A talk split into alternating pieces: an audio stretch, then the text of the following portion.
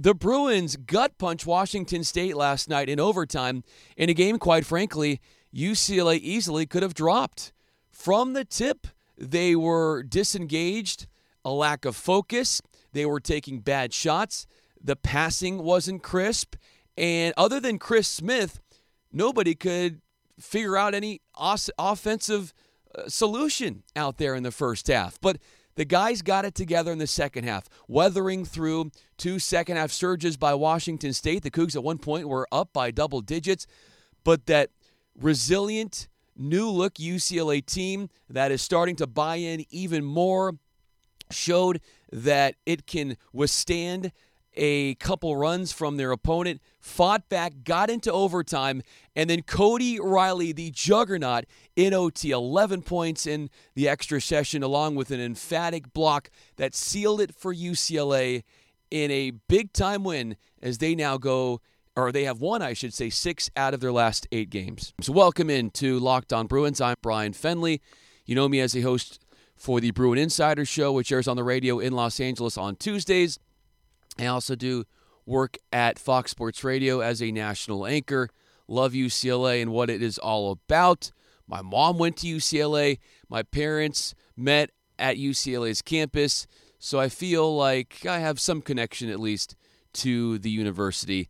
And to stay connected with me, you can do so via email. My email address is lockedonbruins at gmail.com. Or if you prefer the Twitter model, you can tweet at me at Bryan Fenley. Happy to interact and continue the conversation about where this UCLA basketball team is now since they have won six out of their last eight games. I know that your perception of them has changed from what they did at the beginning of this year to how they have molded themselves into a much more a team that's progressed a whole lot more, I should say. So please weigh in and also please subscribe to this show as we try to build things up here and make it fun, interesting, entertaining, all that good stuff. All right, so as I list out what you can look out for on this episode of Locked On Bruins, there's a ton of different things that I do want to attend to. From Chris Smith's great play he was a hero in this game. Also, you can't go without talking about the heroics of Cody Riley, obviously, in overtime. We'll look at both of their performances. But there were also unheralded heroes in this one. And I'm talking about how about Jaime Jaquez in the second half? Plus, David Singleton knocking in a couple clutch threes. These guys deserve a whole lot of credit. They certainly got some, but not enough when you think about what all went into a Bruin comeback win when they had to fend off being down by 12 points in that second half. Also on the program, look, Washington State had a chance to win this thing in, at the end of regulation. And their coach, Kyle Smith, made a perplexing decision that I think hindered their case in their chances of winning. Obviously, it's easy to say that now looking back but I think he's regretting something he did at the end. We'll go and discuss that. Plus, look at other post game comments from Mick Cronin and the players and other telling stuff from that game. I do want to begin with a general overview of this one and, and kind of sitting and watching this thing in this contest, the Bruin 86 83 win against Washington State. It reminded me so much of their prior meeting in that the Bruins and Washington State, when they played last month, they went into overtime. However, there was quite the role reversal here. It was like the same game almost, but the roles changed. Because if you remember in January in Pullman, the Bruins were the aggressors. They were leading at the half. They had a double digit lead in the second half, and then they face planted, forced it into overtime. They had a shot to win it at the end of regulation or right before regulation. They miss out on that. Then they go into OT, and Isaac Bonton goes off. It's eerily similar, but all you got to do is change the teams. Because in this game yesterday, the Bruins are down at the half. They're down by double digits in the second half. Washington State has a chance to win it at the end of regulation. They botch that. Then they go into overtime, and then it's Cody Riley who goes off this time, not Isaac Bonton. So, eh, very fascinating to see how much both of these games mirror each other. But again, it was the revenge that was restored as the Bruins got got one back against Washington State, a team that is hapless on the road, quite frankly. They have not ever been this close in winning a road game in Pac 12 play all year long. This was their best shot, and they missed out on it. I will say that from the beginnings of this one, it reminded me of like a clinical sense of playing down to your opponent for UCLA because I felt that like a hungry team like Washington State, who knows that they're the underdog, who knows that they're going to be discounted and oftentimes underestimated, that they wanted to come out and try to impose their will on the road. And I felt like UCLA started out this game catnapping against the Cougars. And there was a whole lot of turnovers. Guys simply were not making shots. I mean, I think that was the biggest thing in the first half. The Bruins were just atrocious from the field. They went one of 13 from three point territory, and the only thing that kept them close was their defense, which made some plays and made the deficit not too much to bear, and Chris Smith. So it was Chris Smith and UCLA's defense in the first half that kept the deficit respectable going into halftime. Then we get into the second half, and right from the start, Jaime Jaquez gets the steal, and then the Bruins are in transition, and Jaquez nails the three. Now, what I was disappointed about with UCLA was their lack of fast break points. I think they only had five, if I'm not mistaken. Yes, five fast break points for UCLA, six for Washington State. And that was one of my keys to the game. I thought that UCLA needed to impose their will on the break, and they were not able to do that. But they did have the edge in bench points 11 more bench points for the Bruins. And this game teeter tottered around six to seven points. And then eventually in the second half, the Bruins trailed by 12. They were down 50 to 38. And then what Mick Cronin said came more prevalent was, all right, we got to find something here. Our offense is is so so, and our defense is keeping Washington State in front. So what he decided to do, and he spoke about this after the game, he said we thought one way to energize our off or our defense in this one is to bring the press and, and trap them, get some turnovers, and maybe that would rein, reinvigorate the spark defensively, which it did. The the Cougars had a hard time bringing the ball up the court comfortably, and the opportunities for UCLA increased as they got steals, they got buckets, and they started hitting threes. That was big too. The Bruins went one of, as I said, one of 13 from three point range in the first half. And then in the second half, they went six of 11 from distance. They finished just 28% from three. Washington State made 11 threes, many more, four more, I should say, than the Bruins. And it still didn't matter because in the end, the the play of Chris Smith was dazzling. And if we look at the, the final stretches of this one, the the Washington State Cougars had a chance to win this game. The game was tied at the you know a couple seconds before regulation. And Kyle Smith, the head coach for Washington State, decided I am not going to take a timeout. That I entrust my players to figure things out and to go with look, they're going to figure it out. Somebody's going to get a good play. We're going to make a shot or at least attempt a good look.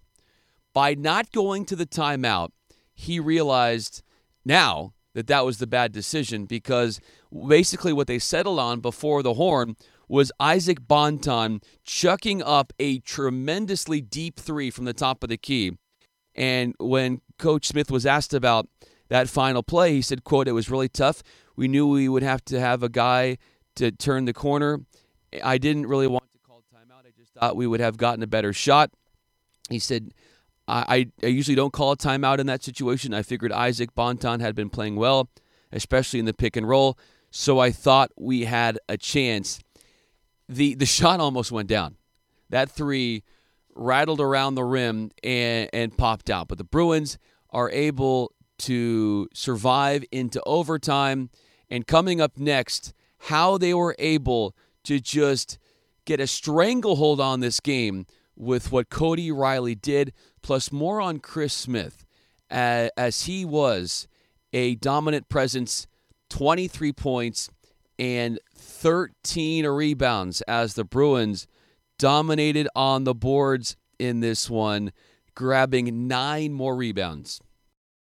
Jaime Jaquez, who was a star, Jaime Jaquez, who was a star in this game, 13 points in the second half, acknowledged in the postgame press conference that the sign of this team now is that they don't get flustered.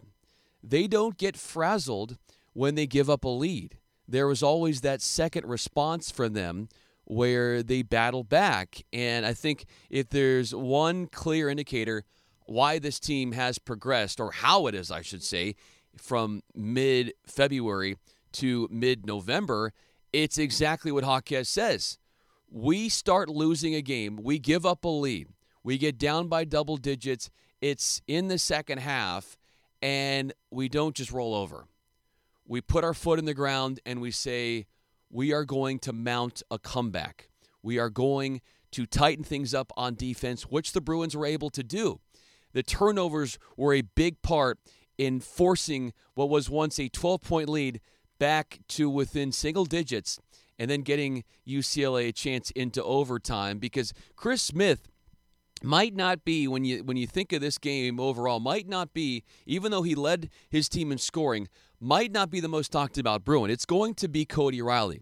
But Chris Smith hit a baby jumper along the baseline at the end of the second half, which tied the game. Without him making that shot, the Bruins are not going into overtime. And then when you go into overtime, it was Cody Riley.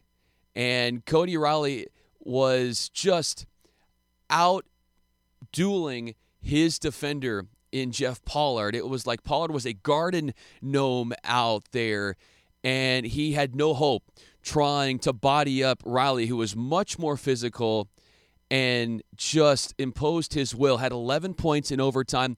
Also featured a nasty block that was also a, a morale booster and got the crowd alive in in Westwood after that one. But there were comparisons made uh, I saw on social media from what Cody Riley did to, to the play of Zion Williamson. If you know Zion Williamson as the first overall pick in last year's NBA draft, he's also a lefty.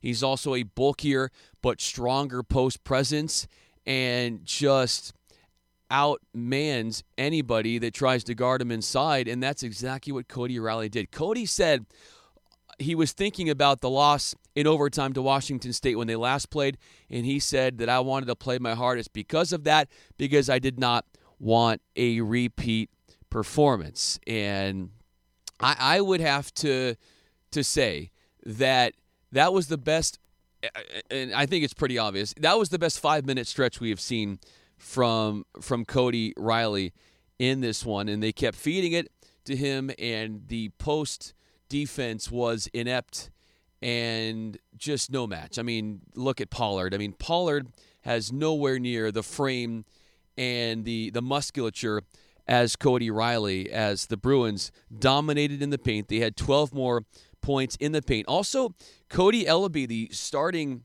or excuse me, the this this the best scorer for Washington State, had a tough night. Played 42 minutes, and went 4 of 18 from the field and was 2 of 10 from three point territory. So I said in the keys to the game that Elleby had to be held to under 15, and there's one of my keys working to perfection. Jeff Pollard, while he did get lit up defensively at the end, did come up with 20 points and went four or five from three point territory. And yeah, he was big with with the three ball. And I thought that if we didn't get turnovers, that Pollard's three ball precision was going to be what ailed us and how we would have lost. I thought that was big. And then Isaac Bonton was strong. He had 23 points and showcased an, an, an array of different mid range moves. The floater was going down, and he also had five assists. So the Cougars had three guys that played at least 40 minutes in this one. And you had Chris Smith with 40 minutes. No other player had more than 40. And Smith finished with 23 points and 13 rebounds. All right, coming up next, a win is great, but how can the Bruins get better? What can they learn from their experience in this game, and where did they fall short? Cody Riley, after this game, said, Look, we want to continue to win and give ourselves a chance to maybe make the NCAA tournament. Mick Cronin had a, a, similar sentiment afterwards. He said that we are treating every game now like we are in the NCAA tournament, in that if we win, we advance and we keep our hopes of making the postseason alive. And I think that's a great mindset, which once again sets the standard for a sense of urgency, which was not there for UCLA in the first half.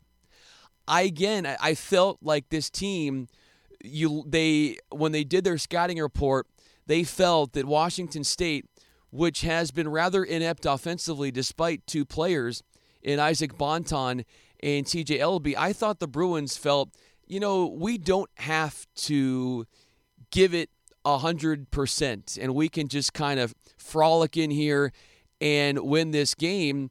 But those are the kind of games that are most dangerous when you let your guard down. But when they got back to the principles, they got back to playing better defense, forcing turnovers. That has been their staple, and that's what helped them win. Now, Tiger Campbell, we're looking at things where the Bruins can improve. Tiger Campbell, three of 10 from the free throw line, which is a bit concerning. However, it wasn't so much for Mick Cronin because he said after the game that the reason for Campbell's struggles at the line were centered on the fact that he's fatigued. He's playing so much 36 minutes in this game, and Cronin says he has to be a little bit more mindful in terms of how he plays Campbell, but there's really no substitute for playing him. I mean, you've got David Singleton out there who's a good handler of the ball, but those two guys are basically playing both the guard spots for the most part. So it's just when you have somebody that is so important to the team and you don't have somebody as talented and has any ability to replicate what Campbell does, it's hard to take Campbell out of the game. So we'll see if, if his free throw numbers are able to bounce back when they get it on with Washington this weekend. Washington losing over, excuse me, yesterday as they fell to USC and we will have a full on detailed breakdown of the Washington UCLA game coming up on Monday. Have a wonderful day. Treat your special someone to something, make them feel special. And I'm going to try to do that myself. I'm Bryan Fenley.